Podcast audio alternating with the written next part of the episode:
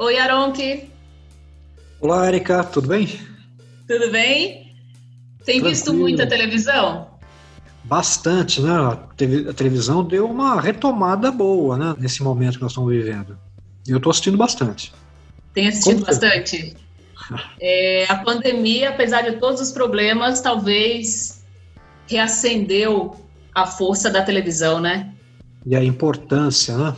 Que seria de nós sem a televisão agora para nos informarmos, né? Porque nem todo mundo tem acesso fácil à internet, né? E não esquecendo que quem tem internet está pagando a conta, né? E pagar a conta é o que mais preocupa todo mundo hoje em dia.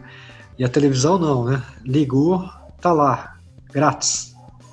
É bem por aí mesmo. E o ruim é quando o aparelho dá problema, né? Olha, você sabe que a TV né, é o veículo com qualidade de sinal mais robusto que tem, né? Muito mais do que a internet, né? Quantas vezes cai o sinal da TV quando você está assistindo? Né? E quantas vezes cai o sinal da internet quando a gente está navegando, né? Sim. É, Não, então... eu tô então falando isso, tô falando isso brincando porque a minha TV ela tá morrendo, mas não a televisão brasileira, gente. O meu aparelho de TV está com problema na tela. Está com problema. É, qual que é o problema do teu? Eu não sei, eu ainda vou ter que levar para o concerto, mas está aqui, a tela está piscando, está parecendo que ela vai morrer a qualquer momento é. e já está me dando assim um certo desespero, entendeu? Porque eu não consigo viver sem. Então acho que a gente vai fazer um velório conjunto, viu? Porque a minha também começou a diminuir o tamanho da tela em cima, passou a ter um friso permanente. Exato, e, é isso aí. E eu já estou com dificuldade para para acessar o Smart, Smart TV, né? É, não tá bom o meu modem, então eu estou esperando dar mais problema para eu trocar de vez. Acaba sendo o começo do fim. É, é, é mesmo. Porém, porém, todavia, entretanto, a gente sabe que a televisão brasileira, enquanto conteúdo, tá mais viva do que nunca, né? Nossa, e como, né? E como? Tá chacoalhando, voltou com a carga toda nessa pandemia, né? Isso é legal de, se ver, né? A gente que torce né, pela televisão de qualidade é, tá podendo ver né, uma retomada da importância que ela tem para a família brasileira, né? A TV tem, a TV brasileira tem uma característica de fazer parte da família brasileira, da vida da família brasileira. E, e agora com essa importância né, da informação, da boa informação, informação de qualidade, informação precisa, rápida, com profundidade. Né? Nunca antes na história da televisão todos os veículos, os grandes veículos, se uniram para fazer um consórcio. Né? É, então tudo isso são novidades né, que vêm reforçar o quanto a TV, a TV é importante né, para informar e para entreter. É isto. Emanuel, sobe esse BG.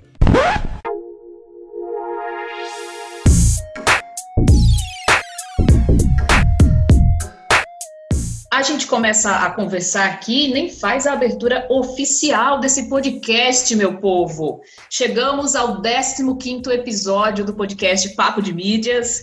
Eu sou Érica Azusa, jornalista e fundadora da Papo, esta ação educativa que está se transformando cada vez mais em plataforma de conteúdos digitais focados em comunicação, inovação e pessoas. Somos do Rio Grande do Norte para o mundo e a gente acredita que a mídia está em tudo. Hoje, o nosso assunto, como você já percebeu aí, né, é televisão brasileira, que neste mês completa 70 anos, um verdadeiro marco na história da comunicação do nosso país.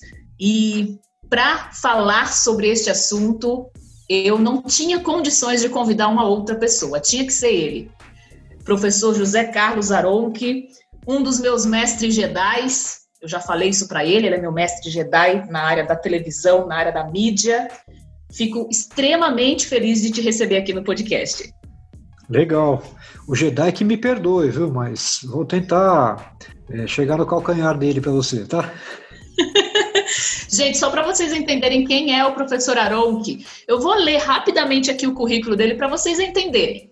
Doutor em Ciências da Comunicação, mestre em comunicação científica e tecnológica, consultor e palestrante de inovação, empreendedorismo, gestão, novos negócios e startups, com foco em negócios da economia criativa, do audiovisual, games, mercado editorial impresso e digital. Professor das disciplinas empreendedorismo, gestão e startups nos cursos de pós-graduação em produção audiovisual, transmídia e marketing e comunicação da Fundação Casper Libero e professor de economia criativa e empreendedorismo da Facamp São Paulo. Amigo querido, já conheço há muitos anos, nos conhecemos na UFRN, quando eu era professora substituta, lá em 2006, 2007. Foi você, Aronca, inclusive, que me indicou o curso, né, o mestrado em televisão digital. Então, realmente é uma honra estar recebendo você aqui hoje.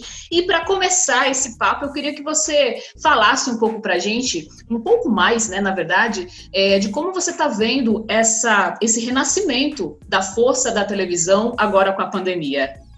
Oi, Erika, super legal estar conversando com você aqui no Papo de Mídias. Né? Esse podcast é, marca também né? um território que você já domina há muito tempo, uma das precursoras nesse território digital de várias mídias, e é legal saber que ele compõe né, como um produtor de conteúdo, né, como um fornecedor de conteúdo. Né?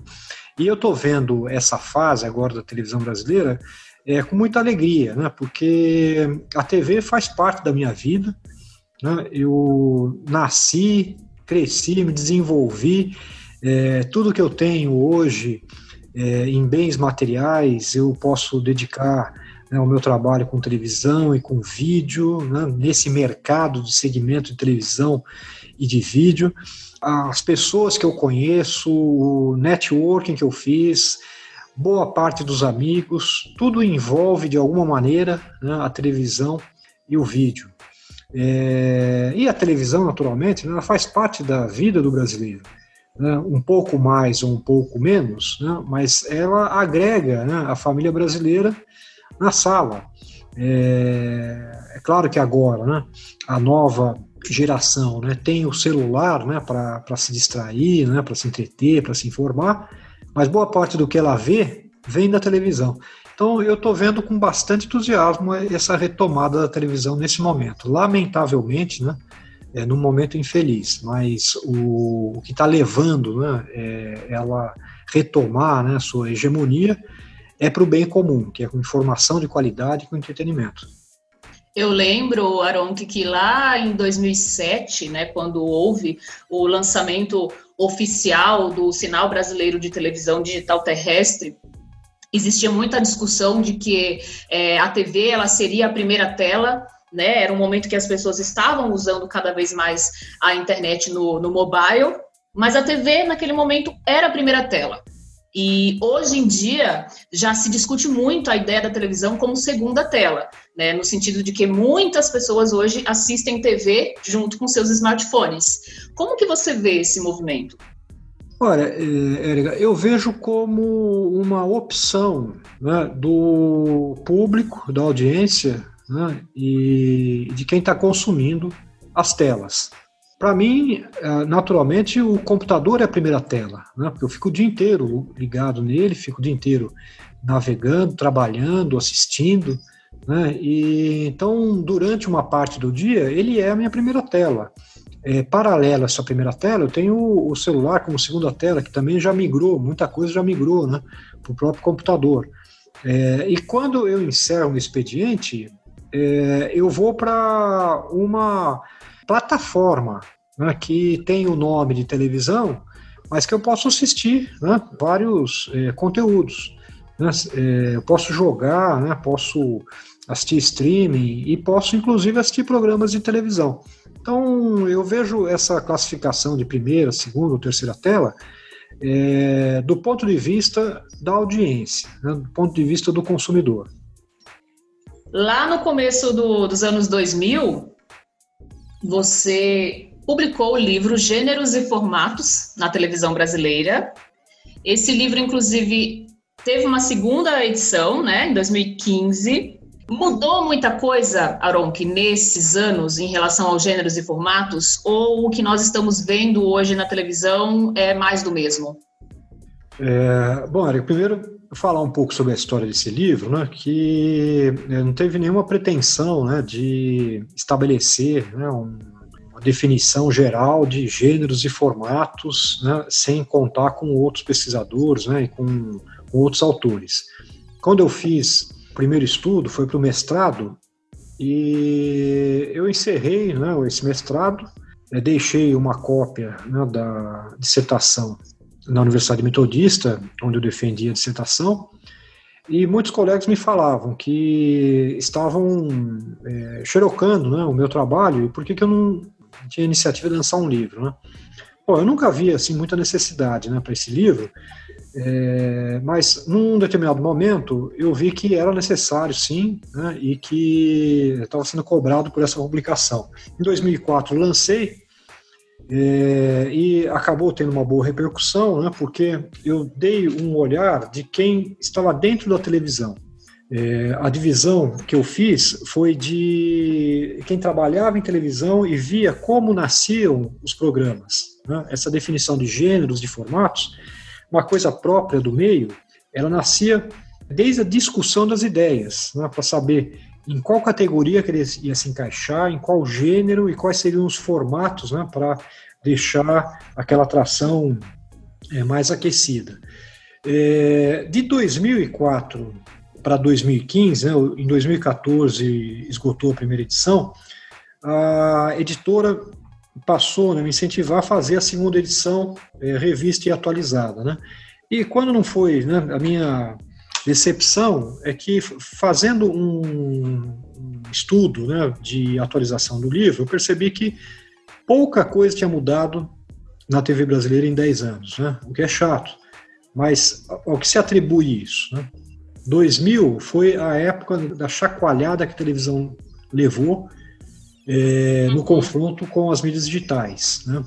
E é, a segunda década né, desse século foi que ela conseguiu né, é, se reerguer e se adequar né, a essa nova fase digital. Então, em 10 anos, né, eu pude perceber que pouca coisa mudou, porque foi uma fase de readequação da TV brasileira é, quanto à chegada né, das mídia, da mídia digital. Uhum. É, e eu nem comentei, viu, gente? Mas ó, esse livro do Aronque é assim leitura obrigatória para quem estuda comunicação social hoje no país. Assim tem que ler. é muito importante porque ele traça realmente os diversos formatos que estão presentes na televisão brasileira. E você, Aaron, que é, passou muitos anos né, trabalhando em televisão, na Rede Globo, na TV Cultura, é, com certeza o seu olhar quando você assiste um programa é, acaba sendo um pouco parecido, talvez, com o meu também, né? Com a minha breve experiência de 10 anos aí com telejornalismo, né? A gente acaba tendo um olhar diferente por já ter vivenciado ali é, os bastidores. Hoje eu percebo que a televisão ela vem se transformando também, né? Apesar do, do modelo de negócio ainda permanecer o mesmo, mas eu acredito também que a chegada das redes sociais e, e todas essas discussões que estão acontecendo hoje em dia em relação à convergência, em relação também aos problemas, né? Há uma determinada falta de tolerância na comunicação, é, há, uma, há um desafio maior, por exemplo, de você conseguir emplacar é, um sucesso, porque não basta mais só estar na tela da TV, é preciso estar em múltiplas plataformas. E, paralelo a isso, você trabalha com startups vinculadas ao audiovisual. Né? Como que você lida com isso junto às startups que você realiza as consultorias? Bom, falando um pouco da minha trajetória, né, em vídeo e televisão, eu tive o privilégio de começar né, num celeiro de formação de profissionais, né, que foi um estúdio da Universidade Metodista, um estúdio acadêmico, né, junto com professores, né, que foram os professores que formaram a maioria dos que estão trabalhando na televisão hoje, né, como profissionais né, de larga experiência. Depois dessa fase, eu fui para produtoras. Né? E em produtora, você tem que fazer tudo. Né? E numa fase em que as produtoras e as emissoras trabalhavam muito em separado ainda. né, pouco se aproveitava é, dessas facilidades né, que as produtoras tinham para produzir conteúdo com rapidez. E depois que eu fui para a televisão, né, primeiro para a Rede Globo, na primeira é, emissora, na primeira geradora né, do Roberto Marinho, do grupo Roberto Marinho, fora do eixo Rio-São Paulo, que foi a Rede Globo Oeste Paulista. E nessa, nessa TV, nessa emissora, eu pude pegar a fase de implantação dela, desenvolvimento dela, né, que também foi muito bom. E depois eu fui para é, fui o exterior, fui trabalhar é, fora do Brasil, estudar também televisão. Né, quando eu voltei, eu voltei para trabalhar na TV Cultura e foi minha grande escola. Lá que eu aprendi né, a separar os gêneros, os formatos, as categorias dos programas, que eu via como eles nasciam. Né? É, então, eu vejo agora, né, eu tenho uma experiência né, que, naturalmente, né, ela é reconhecida, mas que não é tão importante quanto a sua, que foi de trabalhar em televisão já com as mídias digitais. Né? É, eu não tive essa experiência. Né? Quando eu trabalhava em televisão, é, eu não tinha né, essa disputa com as mídias digitais e você já tem essa experiência de televisão junto com mídias digitais, que eu acho que é um, é um passo assim, muito importante, né, muito necessário agora uhum. para se adequar à linguagem do veículo, conhecer né, os dois lados. É, fora disso, né, agora com essa nova é, retomada da televisão, né, em função da pandemia, em função da necessidade de informações, a gente novamente detecta os princípios da televisão né, e os princípios do jornalismo, que é o que também está é, mais sendo procurado hoje pelo telespectador, né, em Exato. programas de, de programas de televisão. Princípio da televisão, né, primeiro, é, não foi a televisão que inventou é, as fake news, né, pelo contrário, né, o rádio, né, o antecessor, o rádio, ele sempre foi é, muito cauteloso né, em buscar informação, em checar informações antes de soltar no ar. Quando alguma rádio soltava no ar né, uma informação que não era verdadeira, ela era taxada né, pelo próprio meio né, como um elemento é, desagregador. Né? E quem trouxe né, a popularização da fake news foi o novo veículo, né, que não tem essa é, necessidade de checagem das informações. Né? A mídia digital ela é pautada pela quantidade, né? ela é pautada pela variedade. Né? Uhum. E ela é pautada pelo seu consumidor. É o consumidor que vai dizer né, o que é importante, o que é, é parcial, imparcial, né? ele que vai comentar, né, diferentemente né, da televisão. A televisão, naturalmente, que também tem seus escorregões, mas é, hoje está demarcando né, o seu território como um veículo de comunicação e informação sério e seguro. Um grande exemplo é esse consórcio de emissores de órgãos de imprensa que foi formado para não ficar à mercê né, das informações do governo sobre a pandemia. Seguindo essa linha que você está comentando, Aron, que, o que você diria para os profissionais, né, não só os profissionais da comunicação, mas também os empreendedores da comunicação, as equipes de startups né, de audiovisual, você que tem bastante experiência nesse tipo de consultoria, quais seriam as suas recomendações né, para as equipes que estão iniciando um trabalho agora e precisam visualizar né, esse panorama de vídeos em múltiplas plataformas?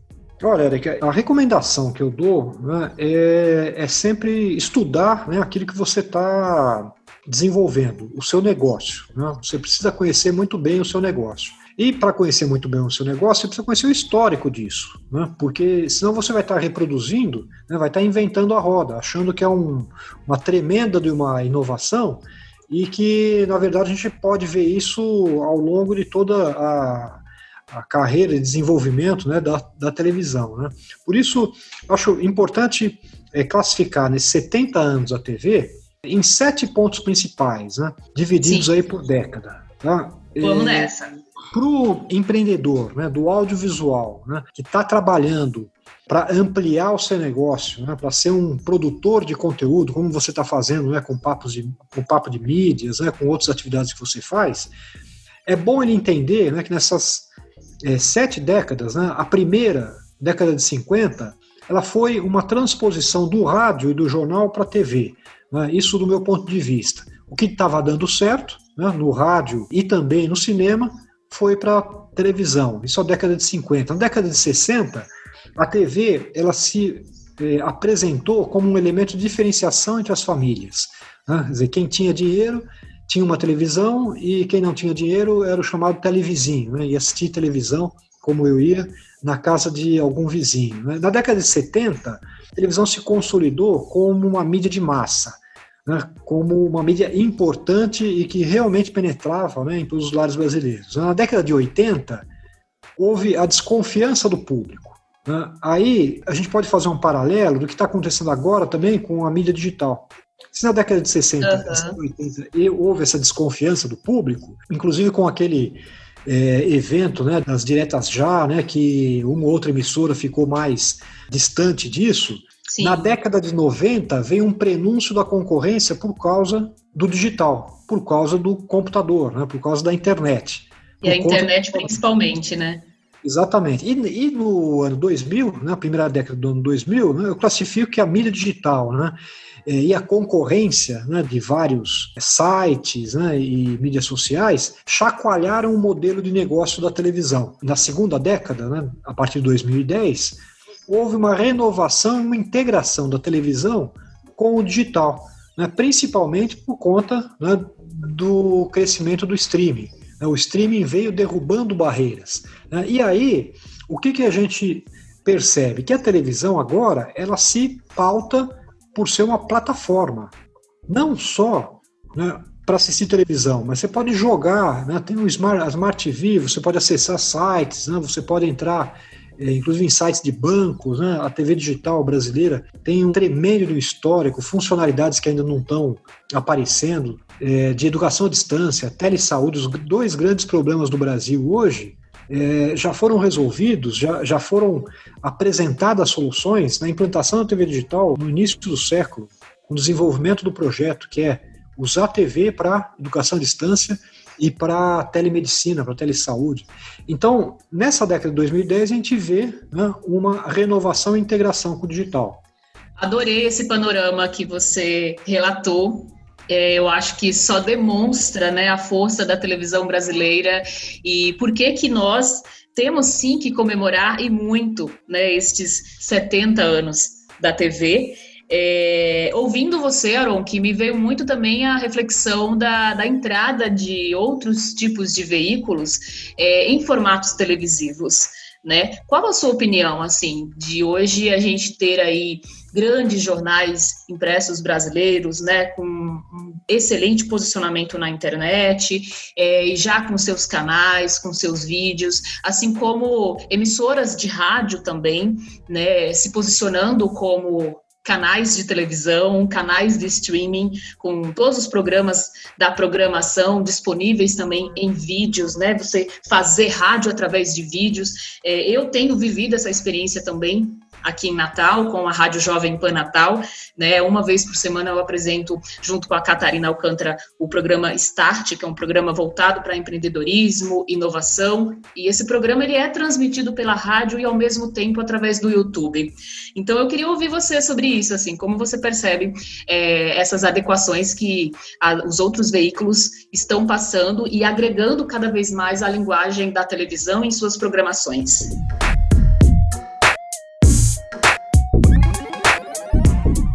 Bora, é, é legal a gente retomar essa sopa de letrinhas que tem, né? De audiovisual, cross-mídia, transmídia, é, para até estabelecer né, os segmentos de mercado. Uhum. É, eu classifico tudo né, como um ambiente de imagens e sons. Né? É, todos os segmentos né, da economia que envolvem imagem e som, ela pode ser agregada ao audiovisual. Né? O audiovisual é o princípio de tudo, né? São, fazem parte dele a mídia que apresenta imagem e som, junto ou separado, né? isso não importa. Tudo compõe o universo audiovisual. A partir do, desse universo audiovisual, né, a gente vem agregando é, tudo que se conhece dentro dos meios de comunicação. Aí vem as fotografias, aí vem os slides, aí vem é, anima as animações, né, o cinema, a televisão, o rádio, é, as mídias digitais, animação, enfim. Todos esses elementos que se compõem né, e que se traduzem agora é, numa linguagem transmediática.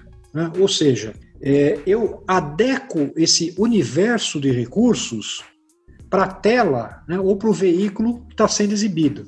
Não é reproduzir exatamente né, o, o, seu conteúdo original em todas as mídias, né, porque isso não dá certo. Né, o consumidor não aceita isso. Mas sim exatamente. adequar né, o seu conteúdo, retrabalhar a cada mídia. Então, para o negócio dar certo, né, é preciso entender essa linguagem é, transmediática. Quando a gente fala né, de, de negócio hoje, a gente não pode é, deixar de lado né, o modelo do negócio. Né? Em resumo, como é que eu vou ganhar dinheiro com isso? Né? Como que vai ser a minha receita principal? Né? E é, hoje nós estamos vivendo a era em que não é só o negócio principal que te traz lucro, que traz a sua receita. Às vezes nem é o negócio principal. Né? Hoje, nenhuma, nenhuma produção audiovisual se paga somente com uma tela. Ela precisa ter outros veículos agregados. Né? Você precisa ter nesse podcast também o vídeo, é, também streaming, é, fazer também sua live. Enfim, você precisa multiplicar para poder agregar mais receitas. Né? Então, acho o que, que gera o que gera muito mais trabalho, muito mais responsabilidade, talvez, aí para os profissionais da comunicação, e principalmente no sentido da gente deixar isso claro para os nossos clientes, para outras pessoas de outras áreas que não têm muita né, noção dos bastidores que é produzir comunicação hoje para multitelas. Exatamente. E aí vai a minha primeira é, dificuldade, né, é, é, que deve ser vencida, né, para quem hoje está produzindo para multiplataforma, que é ser multifacetário, né? Não é fácil, né? Você é, ser bom em, em, áudio, em vídeo, em fotografia, iluminação, é, transmissão, streaming, tecnologia, enfim. É, é, um desafio muito grande. Né? Se na minha, na minha época né, o desafio era construir né, aquilo que não existia, hoje está sendo é, administrar tudo aquilo que já existe. Sem dúvida. E agora na pandemia, mais ainda, né? Eu acho que é, muitas pessoas, assim, não só os profissionais da comunicação, mas também outros profissionais que passaram a depender ainda mais é, de transmissões por vídeo, né? Passaram a realizar lives para é, falar dos seus produtos, dos seus serviços. Então, é, essas dimensões do processo televisivo, né, sendo na televisão ou sendo numa plataforma digital, sendo numa rede social, é, acabou chegando em outros profissionais, né, com essa necessidade de ter uma boa apresentação, ter uma boa iluminação, saber utilizar bem uma live, saber se posicionar, é, critérios que a gente é, aprende ao longo de meses, né, anos durante uma faculdade. Agora na pandemia eu vi, por exemplo, né, é, é profissionais, clientes de treinamento de mídia, de media training aqui em Natal, buscando os cursos exatamente para aprender o básico e ter condições de transmitir as suas informações por vídeo. Sim, e é importante é, voltar é, para o nosso papo inicial, né, para o meu objeto Sim. de pesquisa. Você precisa conhecer os gêneros e os formatos.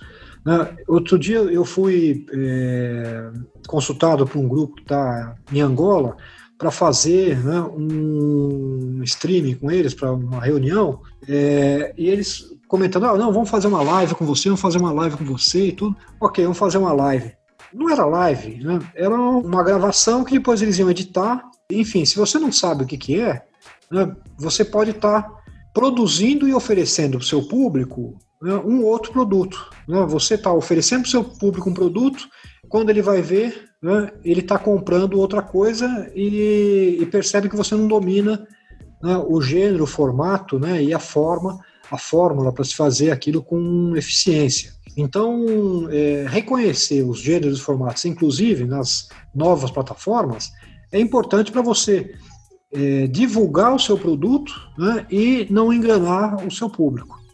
Aron, que eu vou até aproveitar isso que você falou e colocar aqui na roda a pergunta da Manuele Medeiros, a nossa convidada do podcast anterior, inclusive. Ela mandou a seguinte pergunta, tem tudo a ver com o que a gente está conversando aqui. É, Aron, que é possível ter sucesso no empreendedorismo sem exposição, sem exposição nas mídias em geral? É, bom, Manuel, depende do que você fala de, exposição. Né? É, se for uma exposição né, do seu produto, do seu serviço, não é possível. Né? Você precisa expor o seu produto e o seu serviço. Se você não tiver nas multiplataformas, né, você está perdendo é, porcentagens de audiência. Né? É necessário hoje é, ampliar as curtidas, né, os comentários e os compartilhamentos. Se você só consegue isso, né, você só consegue ter notoriedade com o seu produto, se você está em todas as plataformas né, e adequando a sua linguagem né, para essa linguagem transmídia. É, agora, expor né, o, o seu posicionamento pessoal aí é uma questão é, muito de autor, né, de autoria. Individual, né? Individual e de autoria. Né? Se você é uma influencer, né? E atua, por exemplo, né, nessa área de educação financeira, naturalmente você precisa se expor sim, né? Se, se tem uma investidora, vamos dizer, uma, um fundo de valores, né, que não é legal, você precisa se expor, falar que não é legal, por que, que não é legal. Naturalmente, né, se, se esse é o seu negócio, você precisa se expor. Né? Mas se não é o seu negócio, você não precisa se expor. Ok. Nossa, eu não estou acreditando que o nosso tempo já está se esgotando. Não é possível. Aron, que muito, muito, muito bom te ouvir. É, antes de da gente partir aqui para a hashtag Papo de Mídias Inspira, eu queria que você respondesse a seguinte pergunta. A pergunta de um milhão. Qual o futuro da televisão brasileira? Olha, eu estou vendo uma retomada da hegemonia da televisão é, capitaneando a mídia digital, mas a televisão mais como vídeo que vai além da TV, ou seja, a televisão como plataforma, né, não só como um aparelho doméstico. É, então, estou vendo com grandes possibilidades né, para essa retomada, alavancar vários outros veículos né, e retomar aquilo que é o papel da televisão, principalmente no Brasil, né, que tem a sua característica, que é de alicerce de todas as outras mídias. É isso.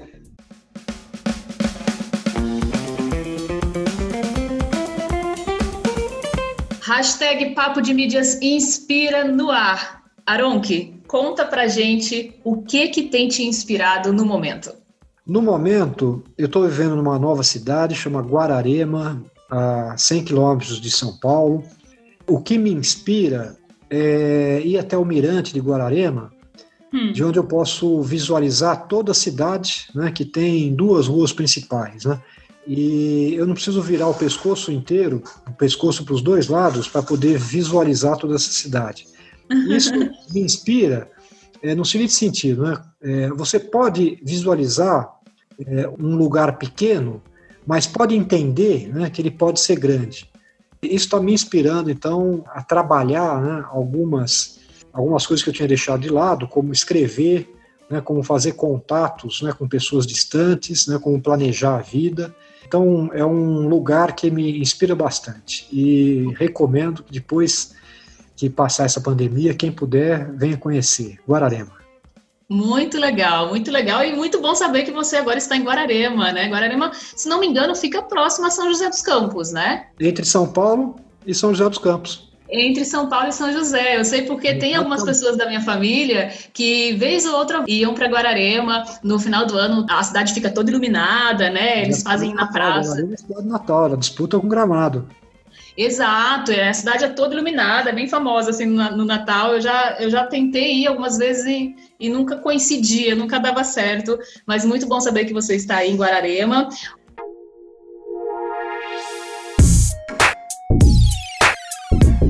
Esse nosso papo de mídias hoje foi basicamente um papo de mídias raiz, né, galera? Assim, nós trouxemos para o nosso podcast essa discussão em relação à televisão. É claro que existem muitos outros pontos, né, Aron, que muitas outras uhum. áreas que podem ser discutidas é, nesse quesito. Já uhum. deixo aqui aberto o convite para uma parte 2 desse podcast, porque merece.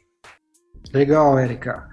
Muito bom falar aí com vocês, retomar né, a minha voz para essa terra, né, que eu gosto muito, pessoas muito do bem, né, que eh, me acolheram, me incentivaram e com quem eu mantenho um papo, não só de mídia, mas um papo muito próximo.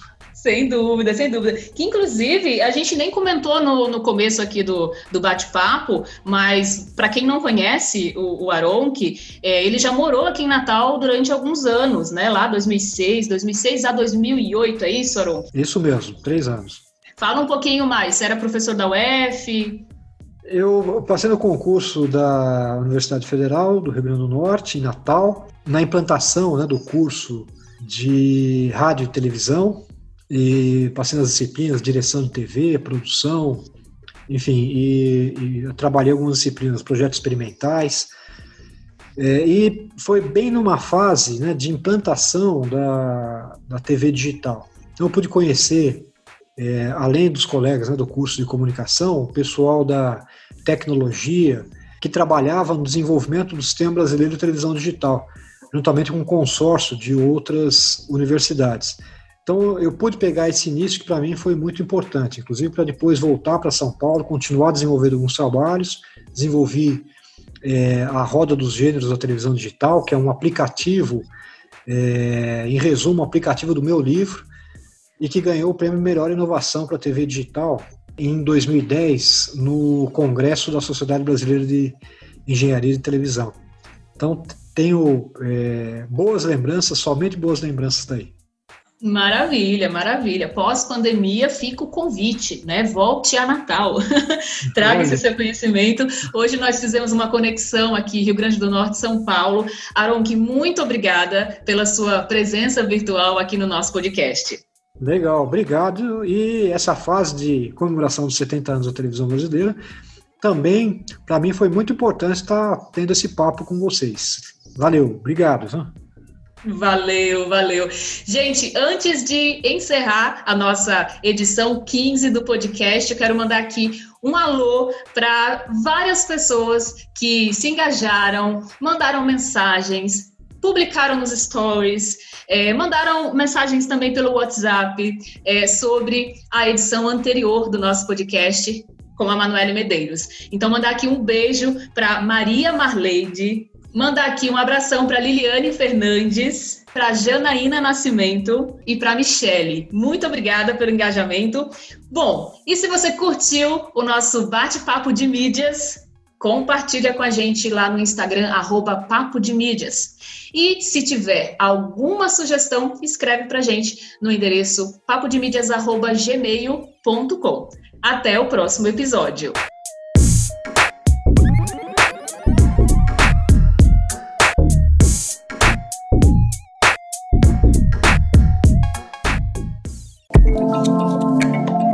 Este podcast é produzido por Play Áudio Rádio Intor. Play Áudio Rádio Intor.